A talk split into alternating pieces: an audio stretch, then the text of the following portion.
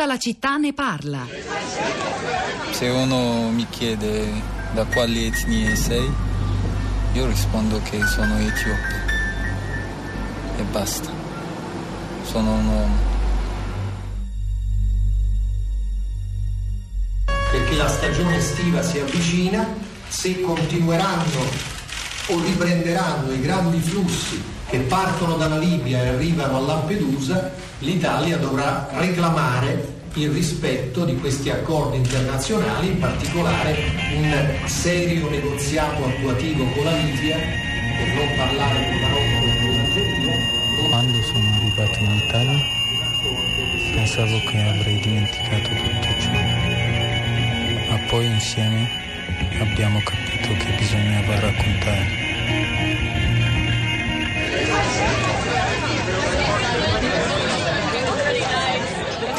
Bisognava raccontare, c'è chi non ha mai smesso di raccontare da quando ha iniziato questo brano che avete ascoltato, era tratto da Come un uomo sulla terra, il documentario che già Alessandro Triulzi in apertura di trasmissione aveva, aveva citato, ricordato, un documentario del 2008 mh, di Andrea Segre che appunto eh, tanto e da tanto si, si, occupa e segue e dedica le sue immagini, il suo lavoro a questi temi, Riccardo Biadene e Dagmai Imer. E proprio Andrea Segre lo citiamo ancora perché uno degli sms sms che sono arrivati poco fa è quello di Claudia che dice rendere obbligatorio vedere l'ordine delle cose. L'ordine delle cose è appunto il documentario più recente di, di Andrea Segre di, di, di quest'anno, di, pochi mesi fa, di cui già a Radio 3 anche abbiamo parlato. Altri sms, quello di Graziano dice il fenomeno della nuova tratta della manodopera a basso costo dovrebbe anche interrogarci sull'utilità dell'immigrazione per gli imprenditori edili, agricoli e di tutti quegli umili e faticosi lavori che gli italiani non vogliono più fare fare.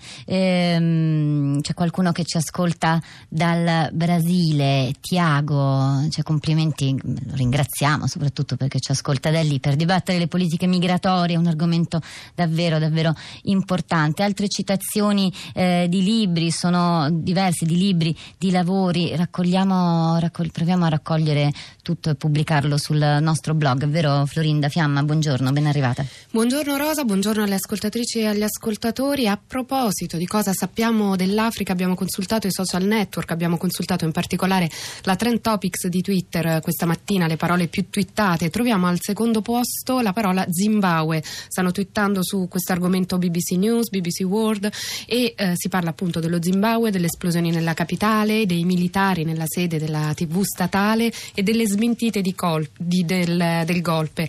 Um, questi sono tutti argomenti eh, di cui si parlerà tra pochissimi minuti nell'apertura l'apertura di Radio Tremondo, quindi continua il focus eh, sull'Africa di questa mattina. E poi Libia, poco eh, più in giù, sempre sulla classifica delle Trend Topics di Twitter, eh, con oltre 12.000 tweet se ne parla. Per esempio, vi leggo qualche tweet, quello di Mauro. Beh sì, ammettiamolo, siamo buonisti.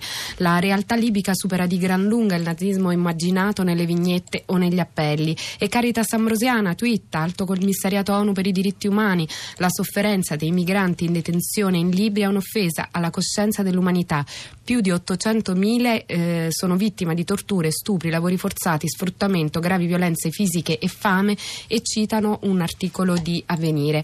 E poi ci spostiamo invece sulla nostra pagina Facebook eh, dove ci è arrivata una testimonianza tramite messaggio privato da parte di Sara che ci scrive Buongiorno, lavoro da 15 anni con immigrati, richiedenti asilo e donne vittime di tratta. Tutto quello che viene rivelato dall'inchiesta della CNN, gli operatori che lavorano con immigrati migranti lo sanno da anni. Ci sono anche i report di Medici Senza Frontiere o di Save the Children. Basterebbe stare ad ascoltare un ragazzo o una ragazza nigeriana. Siamo ciechi, non vogliamo vedere. Quello che vivono queste persone è molto peggio di qualsiasi cosa abbiano vissuto i nostri nonni e bisnonni quando sono emigrati in Brasile o negli Stati Uniti. L'emigrazione non si ferma, non si ferma spaventando i migranti mostrandogli quello che accade in Libia. Sanno già che andranno incontro a sofferenze indicibili, forse anche alla morte, ma provano ugualmente perché la situazione nel loro paese è troppo difficile e la speranza è di migliorare la propria condizione. La tratta di esseri umani esiste ed è presente anche in Italia, in Europa, braccianti, prostitute, bambini, tutti ad, arricchi- ad arricchire i trafficanti di vite e di organi. Ma noi ci addoloriamo per la mancata partecipazione ai mondiali e dimentichiamo la ragazza sulla strada che deve pagare ai suoi guzzini un debito anche di 60.000 euro per riscattarsi. Questo non ci indigna, questo non ci addolora. Leggo altri sms, Florinda, perché mh, citavi quel tweet sul, sul, buonismo. Ecco, c'è il messaggio di Luigi che dice: Questa ossessione mediatica sull'immigrazione crea solo abitudine e indifferenza e aumenta la xenofobia, qualcosa di cui anche qui discutiamo spesso. Paola dice: Pensare che molti problemi si potrebbero risolvere consentendo alle popolazioni africane di entrare legalmente in Europa direttamente dai loro paesi, così come proposto dalla campagna Ero straniero, i trafficanti si troverebbero disoccupati occupati, anche questo eh, è stata citata questa mattina. E ho trovato il libro che vi volevo segnalare prima, che ci consiglia Franca, dice a proposito di schiavitù, vi segnalo un libro appena uscito, Come schiavi in libertà. Ce n'è un altro che mi viene in mente, è uscito eh, da, qualche mese, un libro davvero molto bello e interessante, lo scrittore americano Colson White, si chiama La ferrovia sotterranea, una storia americana di schiavitù. Sentiamo cosa ci vogliono raccontare questa mattina e gli ascoltatori che sono collegati con noi. La prima, se non sbaglio, è Gabriella. Buongiorno. Buongiorno. Gabriella, lei da dove chiama? Da Rimini. Cosa voleva dirci?